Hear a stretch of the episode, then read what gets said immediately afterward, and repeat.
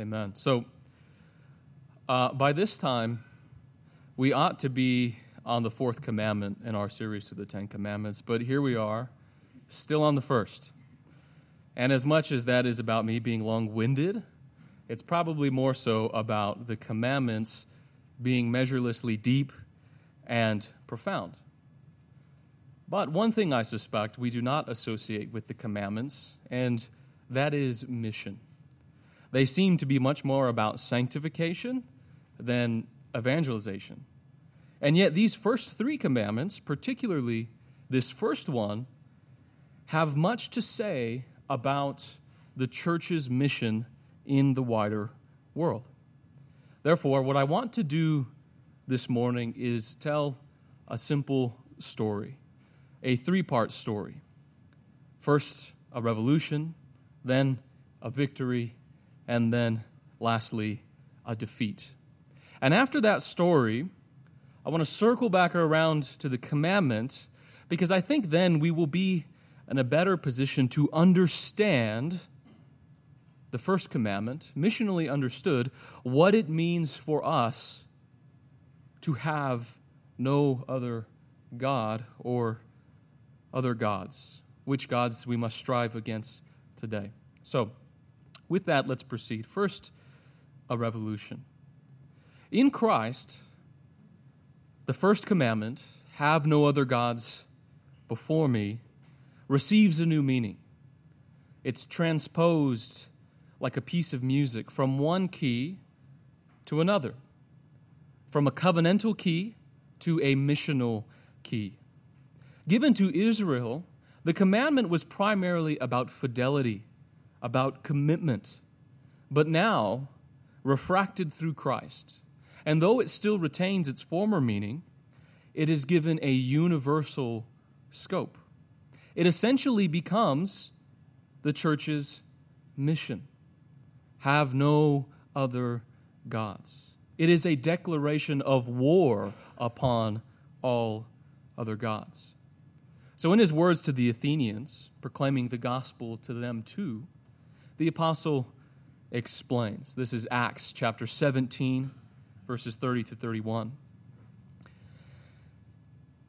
Paul speaking says, Therefore, having overlooked the times of ignorance, God is now declaring to men that all people everywhere should repent, because he has fixed a day in which he will judge the world in righteousness through a man whom he has appointed, having furnished proof to all men by raising him from the dead. The apostles' speech hinges upon the words, God is now declaring that all people everywhere should repent. Now, things are different. Now, all people are accountable. Now, they are summoned to repent. There has been a titanic shift, a shift of titanic proportions. The past, the, time, the times of ignorance, as the apostle calls them, have given way to something new. Now, another passage in which the apostle again tries to keep pagans from sacrificing to him fills out the picture. This is Acts chapter 14, verses 15 and 16. He says, Men, why are you doing these things? Again, they're trying to sacrifice to him. He says, We are also men of the same nature as you, and preach the gospel to you that you should turn from these vain things to a living God, who made the heaven and the earth and the sea and all that is in them. And then he says this In the generations gone by, he permitted all the nations to go their own ways. So the gospel he preaches, the apostle says, is that the nation should turn from these vain things to the true God. And then he provides insight into his rationale. In generations gone by, he elaborates, God permitted the nations to go their own way. So, in other words, God, in his wisdom, permitted the nations to serve other gods in their ignorance. the divine purpose in generations gone by ran exclusively through the nation of Israel. That is, until the fullness of time, when it would expand, that is, the divine purpose, to a universal scale. Yet, prior to that appointed time, the first commandment was primarily in house. It was about the nation's fidelity. It was not about mission, because the nations had been turned over to other gods to worship idols for the time being. So the commandment then was about tutelage, it was about true worship, it was about what Israel was doing within itself as a nation. And that, of course, was the subject of our message last week. We talked about our own stubborn and tenacious commitment to have no other gods in our hearts and our lives. But now, in the advent of Christ, things have changed forever. Through his ascension to the right hand of God, Christ has become the Lord of history, the one through whom God will judge the world in righteousness. And it's not simply that Christ has ascended, but where he is ascended to the right hand of God, the position of ultimate authority in heaven and on earth. He rose above the angels, says John Chrysostom. He passed by the cherubim. He went higher than the seraphim. He bypassed the thrones. He did not stop until he arrived at the very throne of God. The ascension is an exaltation, higher and higher and higher, till Christ is seated in authority far above all principalities and powers, all angels and demons, all thrones and dominions and so called gods. He is Lord, the only Lord. Ephesians chapter 1, verses 20, 20 through 22 puts it this way He, that's God, raised Christ from the dead and seated him at his right hand in the heavenly places, far above all rule and authority and power and dominion and every name that is named, not only in this age, but also in the age to come. And he put all things in subjection under his feet. So God has raised Christ, a man, far above all spiritual powers and authorities in the heavenly places. Indeed, far above all things. And therefore, here's the thing now and therefore, all things are now subject to him. In the Greek, it's the word uh, hypo, hypostaso, and it means to place under or to bring under control. And the picture that we get then in the ascension of Christ is one of the cosmic, mutinous, and incompetent powers that formerly possessed dominion being firmly placed under the authority of Christ. Their jurisdiction, in other words, has been taken from them the rule formerly allotted to them, in which they exercised authority over the nations, is now Christ's, who sits at the right hand of God. Thus, back to our first passage in Acts 17, having set Christ far above all things, the apostle boldly declares, God is now declaring that all people everywhere should repent there has been a revolution in the heavens. Christ has become, in his death and resurrection and ascension, the emperor and sovereign over the entirety of the created order. All other spiritual powers are banished, and his universal lordship demands universal obedience. Hence, the church's mission the Great Commission, Acts chapter 28, verses 18 and 20. And Jesus came up and spoke to them, saying, All authority has been given to me in heaven and on earth. Go, therefore, and make disciples of all the nations, baptizing them in the name of the Father, and the Son, and the Holy Spirit, teaching them to observe all that I commanded you. And lo, I am with you always, even to the end of the age. Three times the word all is repeated. Christ has been given all authority in heaven and on earth.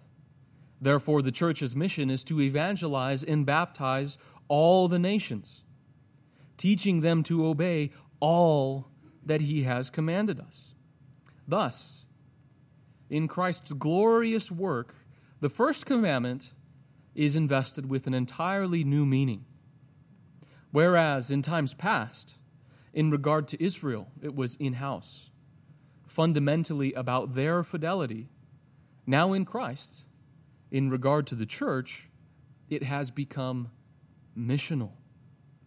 The commandment to have no other gods is not an invitation to forsake one religion for another, or a mere prohibition against foreign cults, but rather an announcement that the shape of the world has changed. From the depths of hell to the heaven of heavens, all nations are called to submit to Jesus as Lord. For the church, therefore, for you and I, the first commandment is a call to arms. It is a declaration of war upon all other gods. All the world has to be evangelized and baptized. All idols torn down, all worship given to the one who in these last days has sent his Son into the world for our salvation. The first commandment is our mission. And so that brings us to the second part of our story. We've seen the revolution of Christ's ascension, and now a victory. Victory. It's nearly impossible at least for us, living on the far side of all these events, to understand the revolutionary power and audacity that the church's evangelical message, have no other gods, had in the ancient world. We hear that today, and it's so familiar, so normal, that we can't quite understand its power. Whereas then it was utterly, utterly audacious. There was a reason that the apostles, wherever they went and preached the gospel, were persecuted and hunted down. Their message was nothing less than an assault upon the ancient order of the world. It was, again, religion today is something that's private. It, it, it's what you do in your own home, and it doesn't have anything to do with politics. At least that's what they want, the definition that's being peddled of religion It doesn't have to do with any of that stuff. It's just what happens in house. That's not the way it was back then. It, everything depended upon the religious order. And so, therefore, when the church says no other gods, you're basically tearing down the whole world, everything that people thought they knew. And for the ancient church, this wasn't merely a metaphor. Take, for instance, our baptismal confession. The minister asks, do you renounce Satan and all the spiritual forces of wickedness that rebel against God? And the one seeking baptism replies, I renounce them. Now, I pulled that from the ancient church's um, handbooks. For them, life was spiritual warfare. Baptism was not something one took upon themselves lightly, but a very real renunciation of the pagan gods. I'm turning my back on all of that, everything I ever knew, and I'm committing to serve no other God. And even more astonishing than the church's revolutionary proclamation was that it was victorious. Our ancient brothers and sisters, of whom the world was not worthy, utterly conquered the ancient world for Christ. Where are the old gods now? Look around. Where are the cults of Zeus and Apollo and Isis?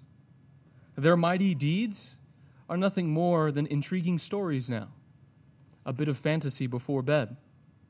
and their temples have been reduced to mere tourist spots, admired more for their architecture than their sanctity. Christ has rendered the old gods absurd. And the victory is rendered no more beautifully than in these words. This is David Bentley Hart. He says, It was a long and sometimes terrible conflict, occasionally exacting a fearful price in martyr's blood. But it was, by any just estimate, a victory. The temples of Zeus and Isis alike were deserted.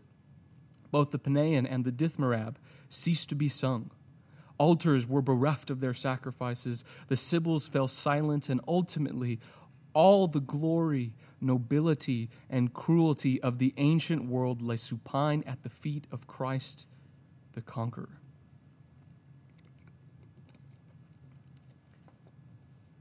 So the world, at least in large measure, was baptized and evangelized. The mission, no other gods, had, in a very real sense, been realized. And in surveying the church's ancient victory, what they accomplished for Christ, or rather what Christ accomplished in them, to be quite honest, waves of jealousy and shame come over me. Jealousy because I wish to leave a legacy as theirs, that our works in our day would be treasured by our descendants, an example for them that's forever been etched into Christian history. And shame because our devotion and zeal and faith, at least mine, are so comparatively weak. I feel unworthy to claim the name Christian, knowing just what it meant to them. Giants walked the earth then. Which leads us now to our final act. It's been a revolution. There has been a victory, and yet it's followed by a defeat. So we fast forward 1,500 years in history to our day. The state that things are in now. The ground that has been gained the territory that was staked out for Christ has been all but lost. However, as the faith that once dominated these shores recedes from the picture, what returns is not the former gods, but something new, a new God. Christ, as we have said, has made their return laughable and absurd. Now, a few fruitcakes might set up shrines to Aphrodite and Odin, but they can never be taken seriously, let alone gain a true following. Instead, in the aftermath of Christianity, the only worship that can thrive, the only sort of real religion that can take root in our environment, is the worship of the self. The former gods, Zeus, Apollo, it's absurd. That's not an option. But neither is the man on the cross. We can't follow him either. And therefore, all that is left, literally all that's left, once all that is gone, once Christianity, which conquered the world, disappears, the only thing that's left is ourselves our passions, our intuitions, our unfettered wills. So, our God, the one who rules today, in other words, is to do what we want to be what we want, to consume what we want. And our devotion to this God has borne its fruit. The result is a society that is the zenith of mediocrity and degradation. Now, I suspect some of the older generation might be touched by this, but it has positively overcome the younger generation. And I don't say that in any way condemning or whatever, just a statement of fact. We cannot aspire any longer. We cannot innovate. We cannot create anything or progress from the spot where we happen to be standing on. Put simply, we are content and wish for nothing more than to remain in our contentedness. It's great. It's good. I don't want anything more than this. I can't be moved. Don't talk to me. Don't, I don't want to hear it. I'm good. I have it all. Our last state is what the philosopher Friedrich Nietzsche called the last man. He said this is the end of history when people end up like this.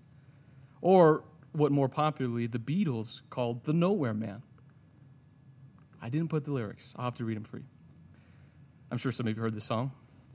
He's a real nowhere man, sitting in his nowhere land, making all his nowhere plans for nobody.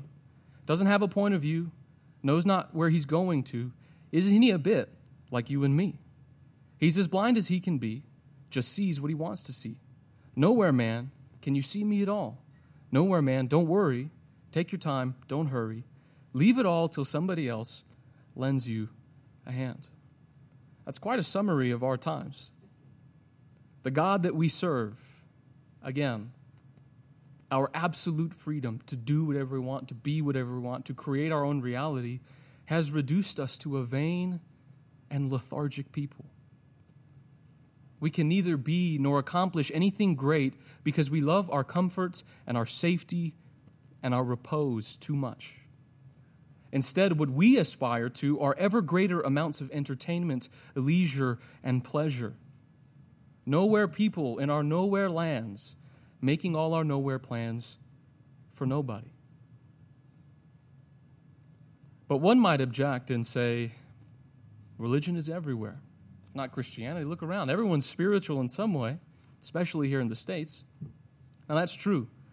Religion survives, and in a very real way, we are religious people. But here's the thing, and here we're starting to get to the point I'm trying to make. It's religion, but it's religion that's hardly worth the name. This is not religion like it was in the past. This is not religion like it was for the ancients or even the people in medieval times. This is, it's something new. Carries the name, but it's something new. Now, uh, Tara Isabella Burton, um, in her book Strange Rites, which kind of chronicles this. Um, she chronicles a shift from what she calls institutional religion to intuitional religion. So we've moved from institutional religion to intuitional religion. So the nones, right, the, the people who are supposedly abandoning religion, she argues, and she makes a very, a very convincing case, that they're not outright rejecting religion, but uh, her, her word is that they're remixing religion. They're not rejecting it, they're remixing it. Let me read you a quote. She says, The remixed reject authority, institution, creed, and moral universalism. So that's, that's what we could call institutional religion. We don't want that anymore. We don't want, we don't want a hierarchy. We don't want some sort of institutional apparatus. We don't want a creed to aspire to, to, to believe and we don't want moral universals, right? It just says, rather, they value intuition, personal feeling, and experiences. They write their own scripts about how the universe and human beings operate. The remix don't want to receive doctrine, to assent automatically to a creed. They want to choose, and more often than not, purchase the spiritual path that feels more authentic, more meaningful to them. So, intuitional religion, which is the only religion today, is to adhere to a creed, a moral code, a transcendence of one's own making. So, it's not really devotion to the gods or some higher principle, but ultimately to oneself. Though the gods and higher principles are part of it, we just take what we want and use it to our own means. Another title that she puts toward institutional religion is um, she calls it bespoke, which is to say custom made or made to order, right? Bespoke religions. Just like the things we buy, the entertainment we consume, the causes we take up. So, in our modern day, the gods that we worship, the religions that we adhere to, the moral codes that we abide by are simply a matter of taste another avenue of, ex- of self expression upon the smorgasbord of life. I have a little bit of each one, and I'll, I'll, I'll, I'll remix my own. So you get the point. You get how there may be a bunch of religion, but it, it's really not religion, it's something else. So, here, therefore, is the one terrible truth that we've been traveling toward. Modern religion not excluding much of what we call Christianity, is simply a guise cast over the truth that we serve ourselves.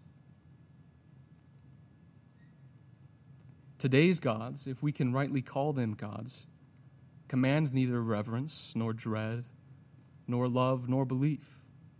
They are merely masks worn by the one true, unrivaled God of this age, the Self, who alone bids his subjects come and go.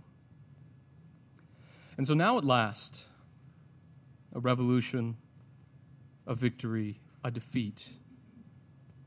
Our mission, what the first commandment means for us today, has emerged from darkness into light. It is this God, the sovereign individual, the absolute will, that the commandment calls us to strive against. And I think before us is truly a task more daunting and more demanding than the one originally placed upon the ancient church. Is it easier, or it is easier, is it not, to convince a man that he is held captive by the gods, worshiping dumb idols, than it is to convince him that he's a prisoner to his own will and passions?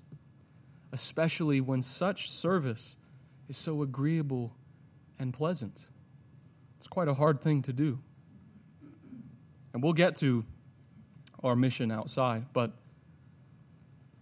in order to defeat this God, we must recognize his presence in our own lives, within the church.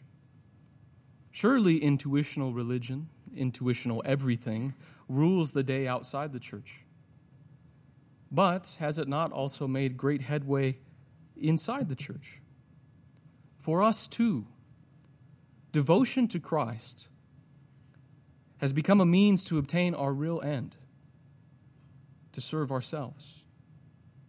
Now, this finds expression in many ways, but chief among them is sloth, laziness. Because we can no longer be commanded, nor have any obligation placed upon us except those of our own making and our own choosing, our obedience has become a matter of convenience. Thy will be done, but only if it requires little effort and difficulty. The God we really serve is ourselves. And thus, only when the living God's interests align with ours, only when it doesn't cost too much, do we obey Him. But the moment that changes, when His commandments call for self abnegation, the deconstruction of our insulated worlds, we fold. We come to Christ for forgiveness and redemption and comfort, but turn our backs or else deafen our ears when He commands sacrifice and discipline and renunciation. Why do you call me Lord, Lord? He says to us, and do not do what I say. Christ, who sits at the right hand of God, Lord of heaven and earth, has been subsumed into and subordinated under the God of this age, having become a means to an end. And here's the trouble because our faith is ultimately in service to ourselves, it cannot call us from ourselves, nor can it wake us up from our sleep. All that a faith that is serving oneself can do is reinforce the status quo our prior concerns and expectations. It can't wake you up from sleep because it put you into sleep in the first place. For all intents and purposes, it is functionally dead. And eventually, what happens is that the entire faith, the church, its members, its practices, and worship becomes about us. All of it is bent to serve the new bottom line. It can't make demands, it can't require anything from us, it can't call us out of ourselves because it has to serve us. And you would think, right, that at the end of the day, that the God we serve must be much, much like the God, gods that the nations serve. He must be devoid of majesty and awe to command our reverence. There must be nothing there. He must be empty of grandeur and power to provoke our dread. He must be utterly lacking beauty and holiness to incite our love. He must be untrustworthy and faithless, leaving us unbelieving. This is sloth. Indifferent, unheeding, unmoved by anything but our own desires and will. So, what then? Given that we are resolved enough, and I believe we are, to carry out the militant command against all other gods, what shall we do? How do we respond? I think, first and foremost, and I don't want to be dramatic here, we must recognize the state that we're in. That we're not even playing the same game that our brothers and sisters were. Rebuke me if I'm wrong, but most do not care anymore. Most cannot be moved to action. We've sunk into a deep, depressing state of lethargy. We need to take on our lips Asaph's mournful cry.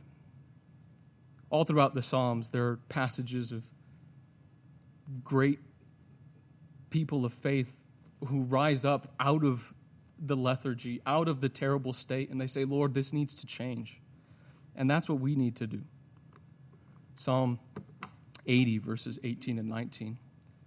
Revive us, and we will call upon your name. O Lord God of hosts, restore us.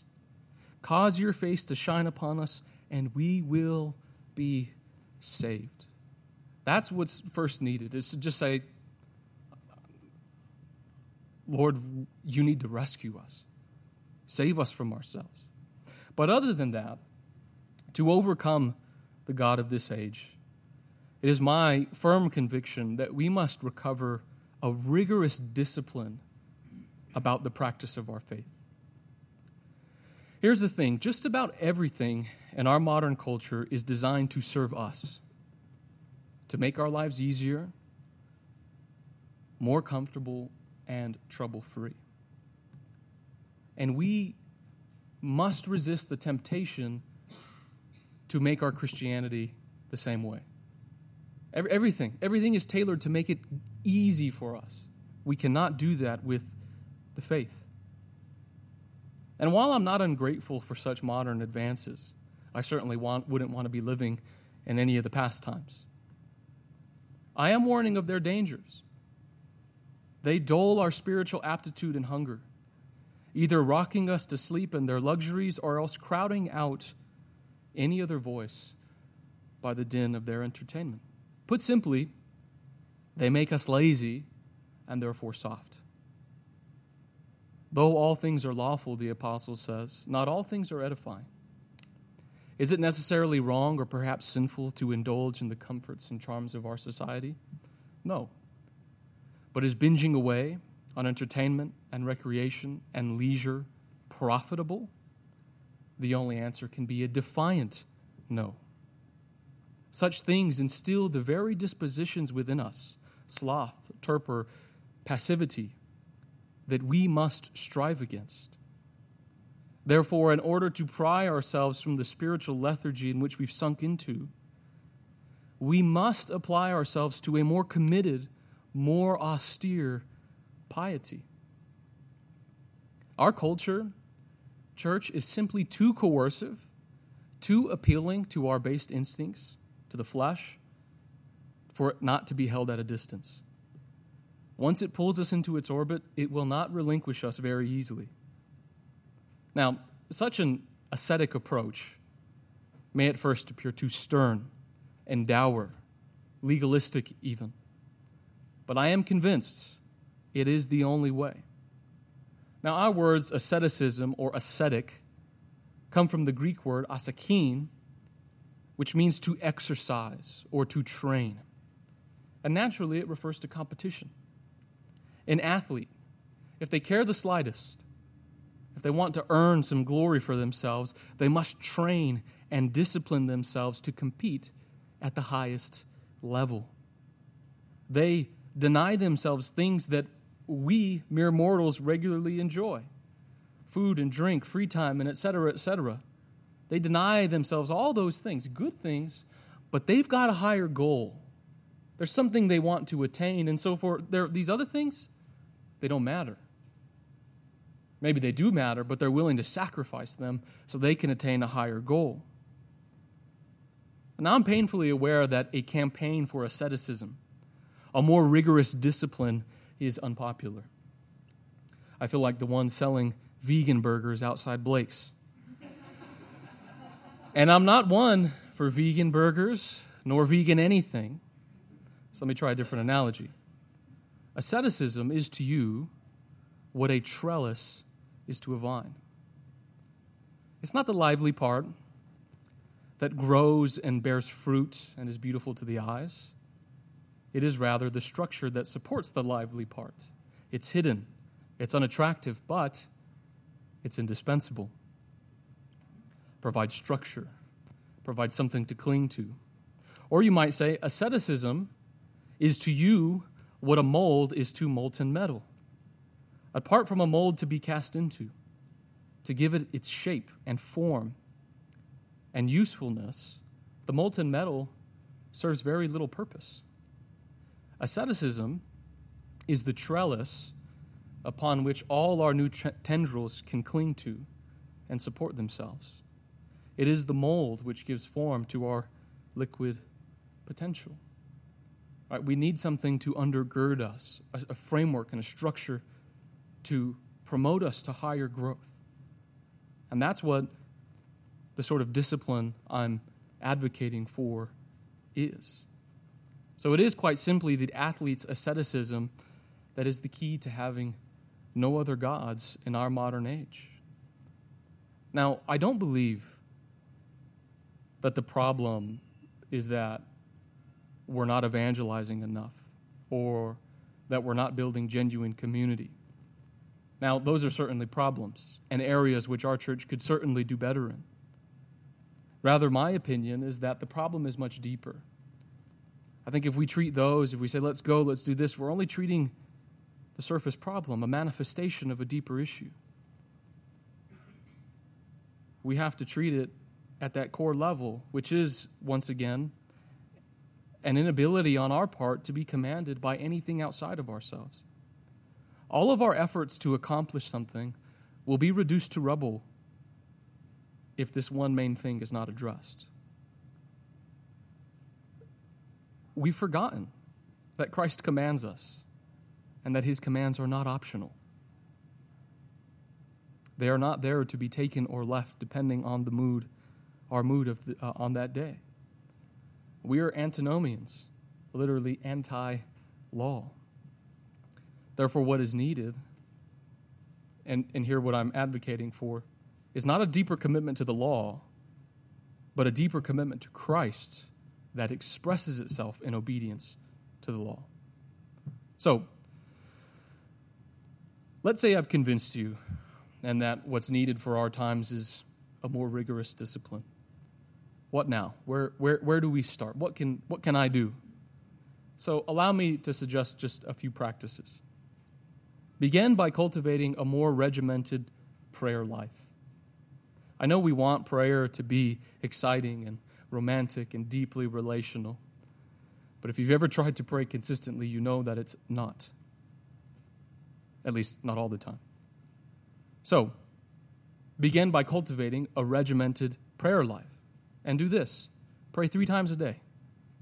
Pray in the morning, pray at noon, and pray in the evening. Do that and don't deviate from the course. Make it a habit discipline yourself to be near to the Lord. And to a regimen of prayer, add monthly fasting. It seems hunger, for many reasons, is our ultimate and most primary desire. The other desires spring from hunger and are subordinate to it. And really, if one can rein in their appetite, disciplining it through fasting, naturally, the other desires are going to follow naturally you're going to be better at saying no to yourself in other areas. And lastly, get in the habit of regular almsgiving. That is, sacrificing from your own material resources to help those in need. There is nothing easier to use selfishly, maybe apart from your time, than your own money. And now I recommend these, th- these three things, not on my own authority, but Christ's. He lists these three things as practices of righteousness in his Sermon on the Mount. It's, it was widely recognized prayer, fasting, almsgiving. He just says, don't do them to be seen. So, in some measure, these form the basis of a godly life. And if we can discipline ourselves in them, I think we'll be well on our way to becoming the kind of people we need to be to resist the pressures of our time. And to those personal ones, and I'll begin to wrap up here, let me add a few corporate ones. We cannot commit to be ever more faithful, to, to ever more faithful devotion to Christ and not to his people. Those two things go hand in hand. There's no, Lord, I'm going to give you my life without giving your life to his church. So start here. Don't miss church. There's no issue with extraordinary circumstances and special plans. I make sure to take time off to rest and all that good stuff. But there is an issue with laziness and complacency and indifference. What really matters to you?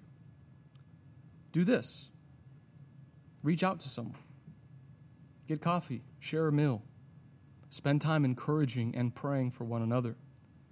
Commit yourself to these things and to Christ's people that He's bled for. So here's the challenge inconvenience yourself, shake up your neat and tidy lives, disrupt complacency. It will take a formidable faith and devotion to resist the evils of our age. And we can either float along in the lazy river, believing in nothing, devoted to nothing, moved by nothing, or we can swim upstream proclaiming in word and deed no other gods. Let's pray.